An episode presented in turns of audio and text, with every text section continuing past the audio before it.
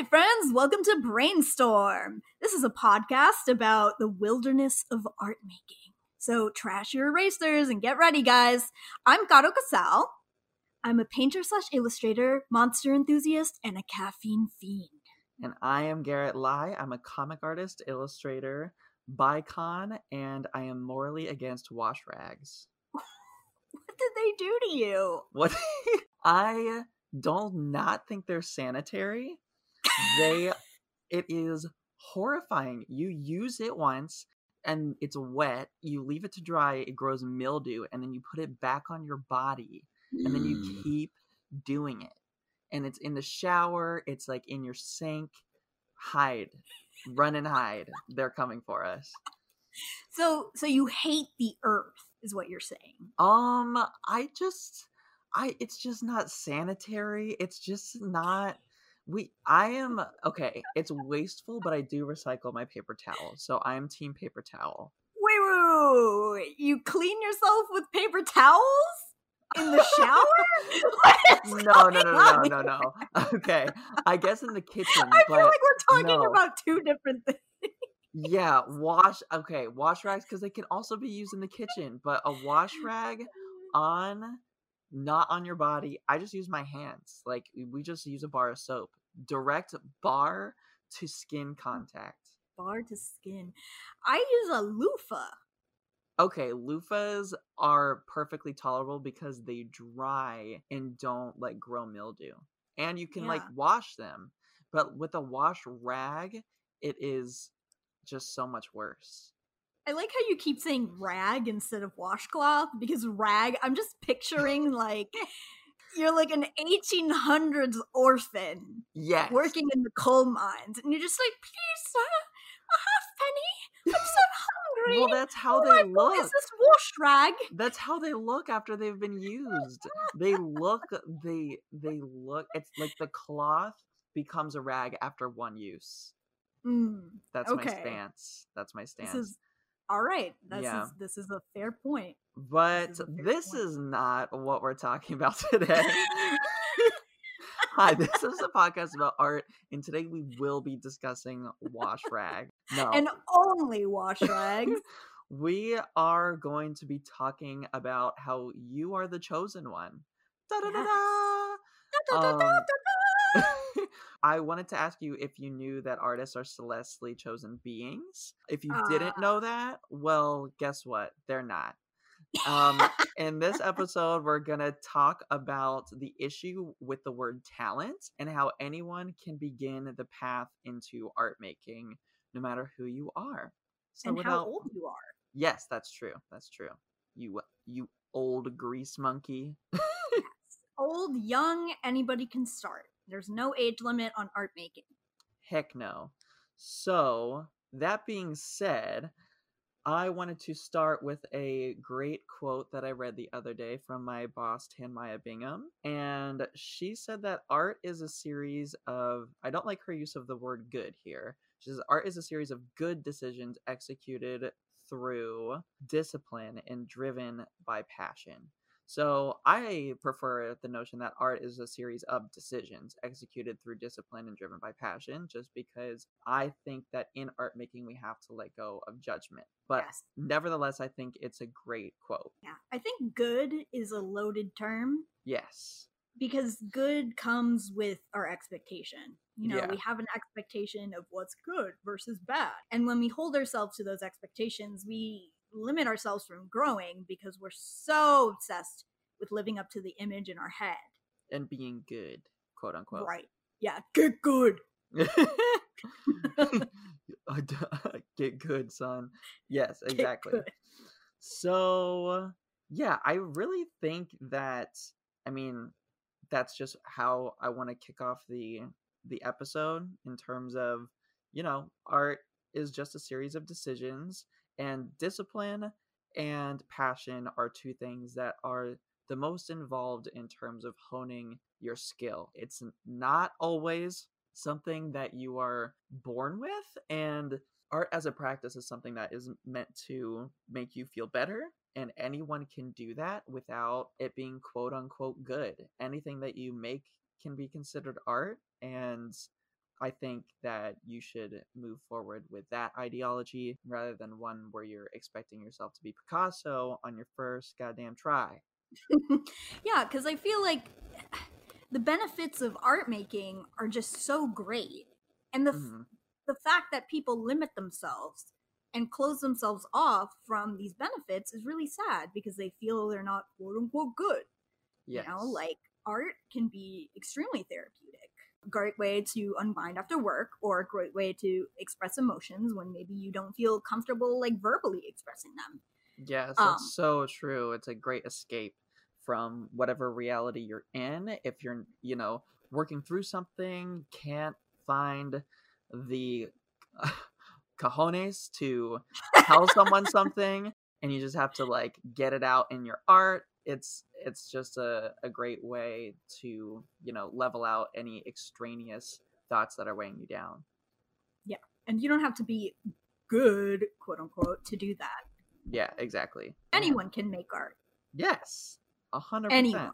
Anyone. Anybody. yes. And so yeah, we just want to kind of pump the passion and just the kind of moxie in you that any anything related to judgment is only going to hold you back when jumping into art. Um, and I have seen this happen firsthand. But before I go into that, I know that Kato has a really great example of a study that happened in 1998. The year is 1998. 1998. And Two were all the rage. No, just back when blue uh, eyeshadow and uh and fucking... blue dabba dee dabba die was top of the chart. Uh, and J- JNCO jeans were a thing. Oh, Picture that. Lord. 1998. Two researchers at Columbia University named Claudia Mueller and Carol Dweck published some very, very interesting findings. So basically, they conducted six studies of 412 fifth graders ages 10 through 12 and compared what happened when they praised them for being smart versus being hardworking. So essentially, they issued one test that was mildly difficult, and no matter what score these two groups got on their tests, they said that one group got high scores because they were smart, and the other group got high scores because they were hardworking. Then they issued the harder test. Kids who were told they were smart had more setbacks and disliked taking the test, had more anxiety, when they were allowed to choose an assignment, they picked the ones that they knew they'd do well on. They were also more preoccupied with how others did on the test. Meanwhile, kids told they were hardworking saw tests as a learning opportunity. Later, they chose assignments they thought were interesting or could learn things from. All right, so literally, what the fuck happened here? Yeah. According to Dr. Dweck, and I quote, praising children's intelligence, far from boosting their self esteem, encourages them to embrace self defeating behaviors such as worrying about failure and avoiding risks. However, when children are taught the value of concentrating, strategizing, and working hard when dealing with academic challenges, this encourages them to sustain their motivation, performance, and self esteem. End quote. So basically, kids told they were smart attributed success to part of them, became part of their ego, part of their self identity. Whereas kids told they were hardworking attributed success to effort. In the former case, failure means that they're dumb. In the latter case, failure means that they didn't try hard enough. Okay, yeah, and I like this ideology a lot. I was going to also say that there is a psychological phenomenon I know of where if someone does not believe themselves to be enough on like a subconscious level, if you tell them they are great and they are amazing, they will self sabotage in order to prove themselves right and prove you wrong. And it's totally a subconscious thing that people do if they feel like they're not good enough or not worthy. And so that compliment of being smart, I think, gets into people's heads, as you said, because it's part of their ego. And maybe if they don't think of themselves as being quote unquote smart, they get into their heads and they're like, oh, I'm not smart. Therefore, you know, I'm going to make sure this test doesn't go like as well or i'm going to freak out about how this test is going to go because i don't believe what this person just said to me about me being smart mm. Yeah. so i know that that is a phenomenon that happens with people as well this kind of like proving wrong but what did you think about that Kato? Yeah.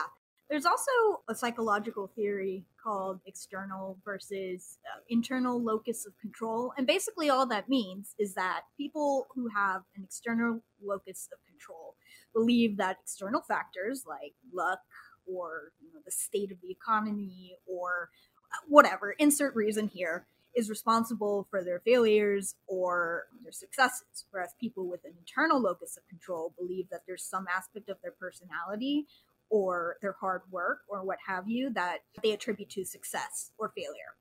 So, I mean, what I got from that study was basically kids who thought they were, who were told they were smart, had an external locus of control because you can't you can't choose who your parents are you can't choose who fucks and gives you genetics you know Yeah. like who gives you the smart gene quote Yeah. unquote you can't control what traits you're born with whereas kids with an internal locus of control kids who were told they were hardworking believed that it was their hard work or lack of hard work so something that they could control that was internal that attributed to their success hmm Yeah, you also, I mean, you can't control who calls you smart as well. I feel like just out in the world, there are all kinds of these outside opinions of you as a person, and I think that that tends to get in our heads. So, I basically, an internal control locus is something that is like a better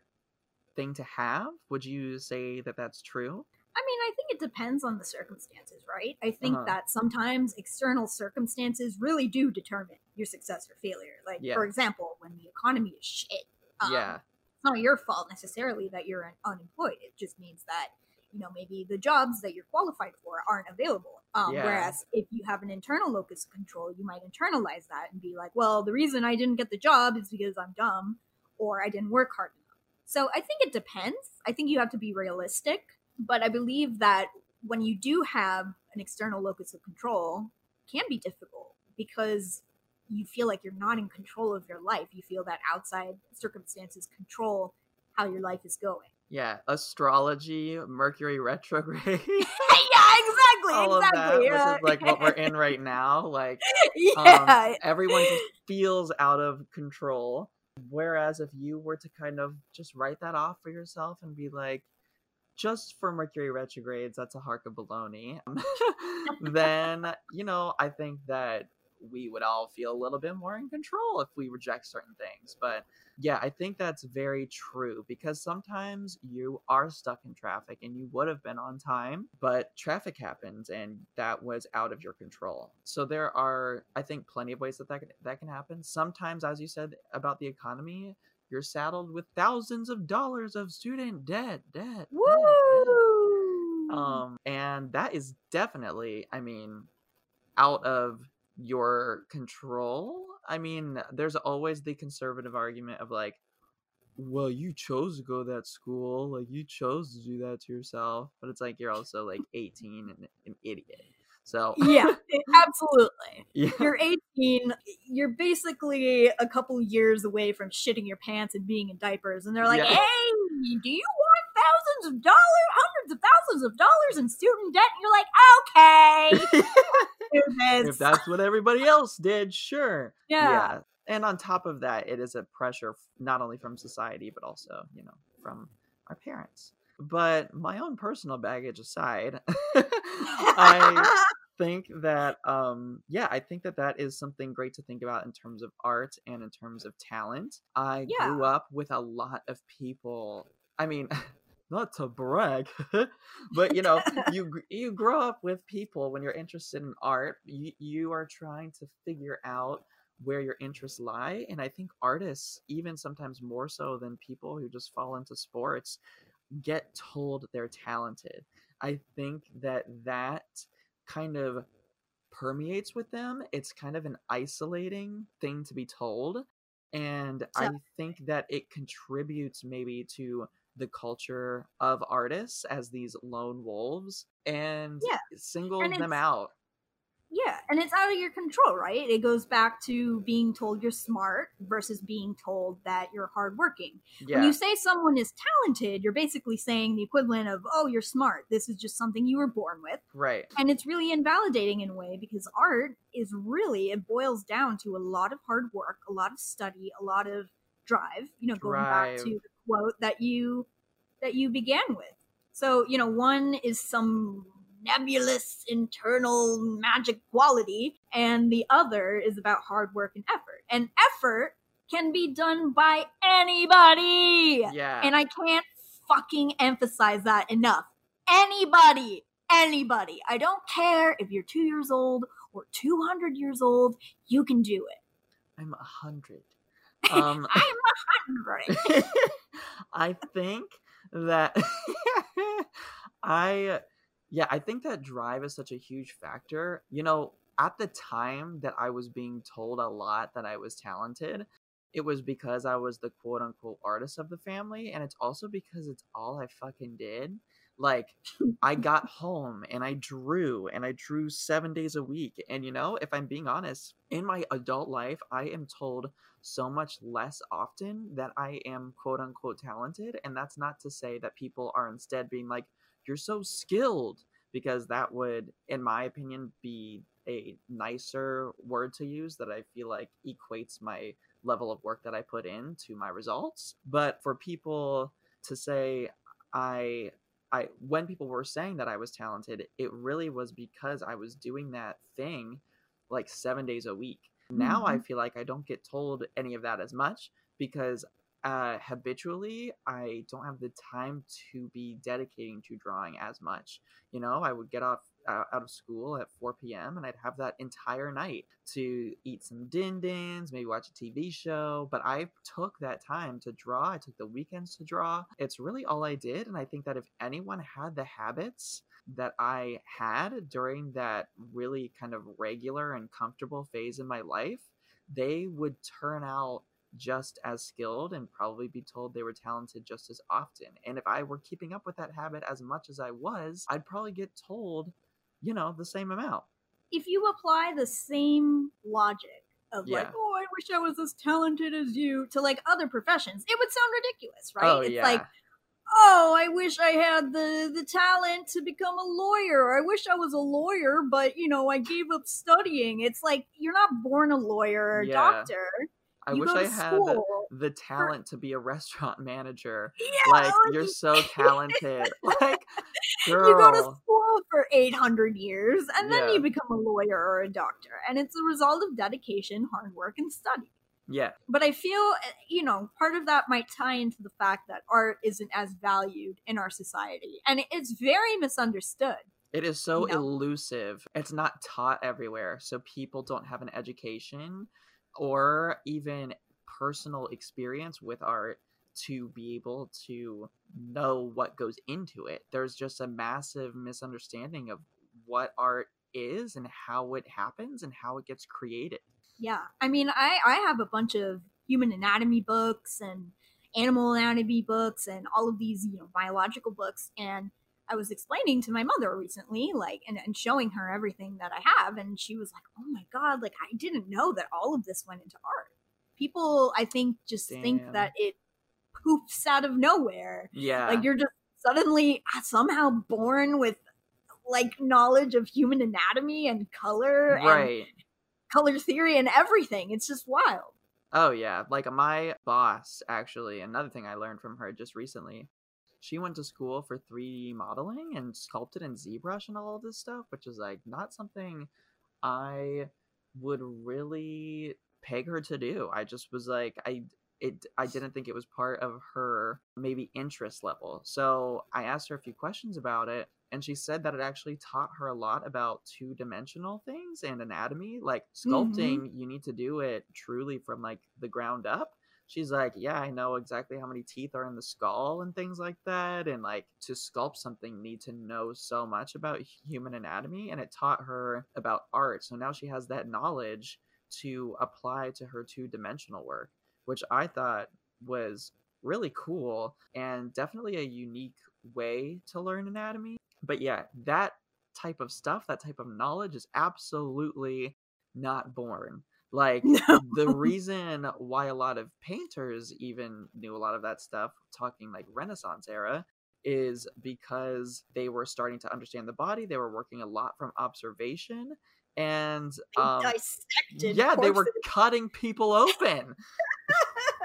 illegally, by the way. yeah, yeah, yeah. So they that that didn't come out of nowhere. They whatever. They risked the law yeah, in order to learn human anatomy. yeah. In That's order, wild to me. oh yeah, in order to be like, this is where the nipple goes. They had now we just Google that shit. Yeah. Like it's so easy. It's Yeah. so easy. yeah yeah but i think the maybe the the ease of it contributes to people becoming good at it quickly and then the people around them not understanding that and then resorting to calling them talented because it Right. feels like something com- completely out of nowhere but it usually is not. It's from observation. But there are some some freaks that are born with like photographic memories. Like we cannot discount that. Like if i'm looking at Kim Jung Gi for example it's just like okay. Like not And everyone even, yeah. even Kim Jung Gi, I, I was watching an interview with him and him kind of going through his process. And the reason that he's able to draw so many things from memory is that he draws so many things. He studies reality from all different angles. yeah and, And he's drawing he's built up- constantly Yeah, constantly. And he's built up this visual library in his head, which is something we can get to later. But essentially, when you draw something enough times, it's just, it becomes muscle memory. Absolutely, yeah. And I've also read that he's he has said that his greatest skill is not drawing, it is actually observation. So, I think that hmm. that is a a cool thing to take into account too is that art has also been defined as visual intelligence. So, it's intelligence made visual basically. So that I think is a great definition to keep in mind. It's like even in design, it's like if you're just deciding where something is is going to go on a page or something like that, what will make that attractive is your knowledge of the design principles made visual. That is so cool. I love that definition. Yeah. Yeah, I learned that a while ago and I definitely keep it in my back pocket because I learned it's a cool thing to look at no matter where you are or what you're doing in your life as something that can help you with what you are on track to do or what you want to do because when I was in high school, I took a visual communications class and I could like for two years it was very intensive and i could have very easily just been like this isn't relevant this is graphic design it doesn't relate to illustration but i applied graphic design principles into my illustrations and i think that people can see that in my work kind of you know Oh, totally. I mm-hmm. mean, design is ultimately about composition, it's about visual hierarchy. totally It's about, you know, that just meaning the more important information should be bolder, yeah larger, in a part of the page that your eye is naturally drawn to. And all of that can be applied to painting or illustration. I mean, I um like the example you gave earlier of your boss doing ZBrush, I actually did the same thing and I found that after I did a ZBrush class, like my drawing skills just skyrocketed because I learned where everything went and I could, you know, mentally rotate the skull in my head from all the anatomy studies I've done. I don't think anything is wasted. All your experiences can be put forth towards your art. And I think it's really important, for example, if you're a concept artist, look at photography, look at fashion sketches, look at classical painters. Hmm. You can glean information and inspiration from everything. absolutely um, And when you're a concept artist, for example, just looking at concept art, I feel like you don't really grow because everything you're looking at comes from the same pool of inspiration and eventually becomes a little derivative. Yes. Yeah, I totally agree with that. Yeah, because then you're not really like looking outside the box. You're just combining things in a genre that already exists. But I think another topic to kind of get into that's like related to this one is the concept of judgment and how that can be harmful to an artist in general. I recently had an experience uh, at the school that I work at where this kid was just totally shut down. And I went up and asked her about it, and she was like, Well, I just don't think I'm good at art. I shouldn't do anything in art. I'm not good at it. I should just quit. And she hadn't really even worked on anything that day and just was just totally stricken by fear. And really putting the knowledge that we have about talent versus skill to use like i didn't know that i had that knowledge in me because that kind of stuff freezes me up sometimes too but i was able to like walk her back from this ledge that she was on by telling her to let go of her judgments of it she was literally working on thumbnails, so it's not like it even needed to be good in the first place. She was like sketching just her ideas and thinking it had to be this masterpiece. And I looked at what she'd already created, and they were just these straight lines that were the panels of the comic that she was working on. And then within those straight lines, there were these dummy characters that she was eventually going to go over and make into characters that were made out of like perfect circles and ovals, literally using the shape tool, like not even using a brush or freehand drawing or anything like that. Oh, so, keeping that in mind, I was like, okay, I feel like the judgment that you have over on your work is even showing in what you made.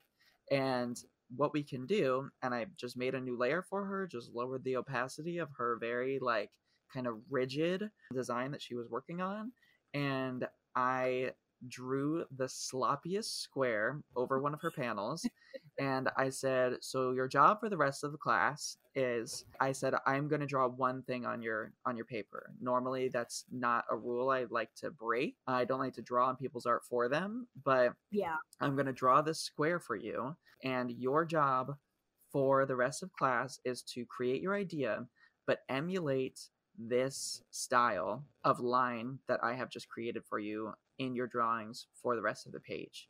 So basically create a piece of shit.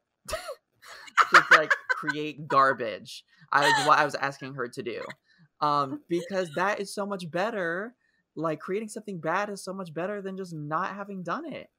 Yeah. And yeah. I mean, we're going, it's so crazy because even though we just talked about judging art, saying yeah. something is good versus bad, it's just so ingrained in us that it comes out. Yeah, yeah, yeah, yeah. You know, in Buddhism, there's this core principle that suffering is created by expectation. Mm-hmm. And that is so true in art. I mean, it's true in life in general, true in everything, yes. but particularly in art, I feel like, you know, it's not the process of creation that's painful. It is when you have an expectation of what it should look like and you measure what you're doing against that expectation and it falls short of the expectation. That's what creates pain. Yeah. God, I feel like and I feel like the reason why art is so closely associated with suffering, which is a whole nother concept we'll probably get into in another episode, um, is because of that. I think it's because people come to art with a, a picture in their minds. Because as humans, we have this ability that's a gift and a curse to visualize things. And that I think creates expectation. And for me, like I get so excited and I am like, ooh, like I've, I'm a good artist because I can pretty much directly translate what the vision that I have in my head. And that's what I'm always working towards. And yeah. it's not a great or healthy goal. Like a lot of times I kind of have to slow myself down and be like, well, that was my idea and this is what I actually created. So I have to go with what's in reality, you know? Yeah. And I think it can be so limiting to just chase after what's in your head yeah. Like I know for for painting, at least for me, whenever I paint, there's so much spontaneity that goes into it. And if I were to just go with the image in my head, I would miss out on so much like improv. You know, turning a mistake, quote unquote, into a new part of the piece. Yes. Or turning this weirdly mixed color into, wow, I really like it. Let me make it the entire color scheme. You need to be able and willing to kind of deviate from your original vision and go down different routes. Yeah, that's why it's worthwhile. And like and that's why people do it, you know? I think that it's the surprising factor. It wouldn't be engaging if it wasn't like you try to do something and you either hit or miss it. That's why people have been playing golf for that, you know, forever. like that's why people play any sport. Is, like, is it gonna go in the hole? Is it gonna get in the goal, or is it gonna miss? Am I gonna get her pregnant this time? Like, Is my pull-out game fast enough? I don't know. Yeah, I don't know. like that's but that's why people do anything is because it's like it's it's like a win or lose. So I think it's part of the appeal, but the thing that makes it interesting or worthwhile is the how. And it's like how you get to whatever you finish. And maybe the idea in your head isn't the best idea. Maybe the concept that you have would look better a different way. Maybe someone enlightens you about that once you put your quote unquote idea down on paper and someone's like, I think it would look better this way. And you're like, oh shit, you're right. But I, Yeah. if I was, if I was so like into my own ego or my own idea, I wouldn't listen to that, you know, and then maybe not make worthwhile work. So it's always good to be open. Yeah, totally. I mean, and that's why iterations are so important, right? And that's why getting attached to a particular vision in your head is so important. Because, like you said, maybe the first image that you create, or maybe the initial image you have in your head, isn't going to be the best image. Yeah, absolutely. Yeah, I think we should all let go of what things quote unquote should be and move forward with an open mind, not being too judgmental. And yeah, something that I think about a lot too is something that I heard in school, which is like create bad drawings. That's something our professor Lowe used to say. He'd always be like, draw badly, just do it. Like Nike AF. Just Yes. like just draw. Like I don't care if it's good. He would do something at 4 p.m. He would like he would draw every day at 4 p.m. and it didn't matter if it was good or or what, but he had a daily practice, which I admire and God willing, I want to get there. I know. That was one of my resolutions for this year is just draw every day. Do something creative every day. Yes, I think I can hold to that better than draw because the older I've gotten, the more I've realized that my passion lies in art and not just drawing. So I really like to keep it interesting for myself. Whereas, like, I've discovered video, I've discovered design, I've discovered all these different types of art making, and I like them all. And if I can keep it interesting and keep it popping for myself, then Ooh, It's gonna keep it going. up. yeah, You need totally. some cayenne in your life. Mm. Little jalapeno. Oh, yeah. love that. Love that. And it's so crazy. Once you let go of expectation, you open yourself up to so many positive things. Whereas if you are bound to expectation, not only of yourself, but of your artwork, you end up with something I like to call a triangle of shit, Oh. which is procrastination, perfectionism, and I, I sorry I couldn't find another P word, but just Hang feeling this. like a failure. no, I love So, uh, this. yeah, the the triangle of shit is not good. Just so you know, you're not alone. This is a very, very, very common problem. So I have the uh, gifted child burnout syndrome, Oh no. where I was, I grew up being told, you know, oh, you're so smart, you're so talented, which was totally well intentioned, right? A lot of but us going grew up with that gifted thing. Yeah. Yeah, totally, totally. You know, I was treated differently. I was put into different classes. I was praised. There were really, really high expectations of me. And far from making me a confident person, I became an anxious fucking mess because I always feel like I have to prove something. And when I Mhm. fail in my head, it means I'm not smart and I'm not talented and I'm a fraud because failure means my identity is in question. So I end up procrastinating. It's natural, we all do it. But in my case, I procrastinate to protect my ego, protect my sense of self. Because if I wait till last minute, it's okay if I fail or isn't to my standard because I didn't have enough time. Trademark. Uh-huh. So it's not a reflection on me. It's a reflection on, oh, I didn't have enough time. Except it totally is a reflection on me because that was a choice I made to Mm. procrastinate to the last second. Damn. Um, that was and then I have, you know, the the awful habit of perfectionism. Mhm. You know, I set impossible standards for myself because I want to prove that I'm quote unquote smart and quote unquote talented and live up to this gifted kid identity, right? And so in the past, this really, really shaped me. It completely changed how I acted, presented myself, and worked. And even now, I'm constantly comparing myself to others. I'm constantly preoccupied with, like, oh, this person got this job, or oh, this person is at this level of drawing or this level of painting, and I'm not there yet. I and it's just really miserable because it takes away from the joy of creation. and to, and the joy of being yourself like on a deeper level too i also am confronted with that too. I feel like a lot of this relates to my habit of being late and i feel like it's like this self-fulfilling prophecy of not feeling good enough and being in control. So i think that i often show up late to be in control but it's a bad habit that just comes from being like oh well i'm not you and you're on time so i have to be different.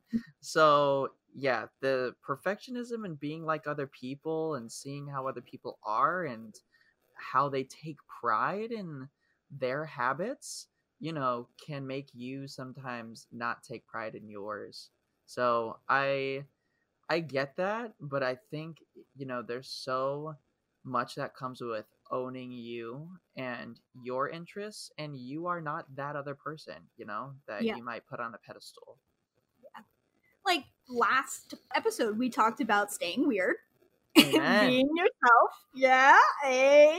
Um, and how that brings bounty and opportunity rather than comparing yourself to other people and trying to be somebody else. Mm-hmm. Yes, so true. So, what would you say that failure means to you? I mean, to me, again, because I was told, no, I'm talented, I'm smart, I'm whatever, failure to me means that all of those things are wrong. And that I'm not actually talented, I'm not actually smart, I'm not actually what people said of me. Which So- are judgments, which are judgments on you as a person, judgments on your character. Yeah.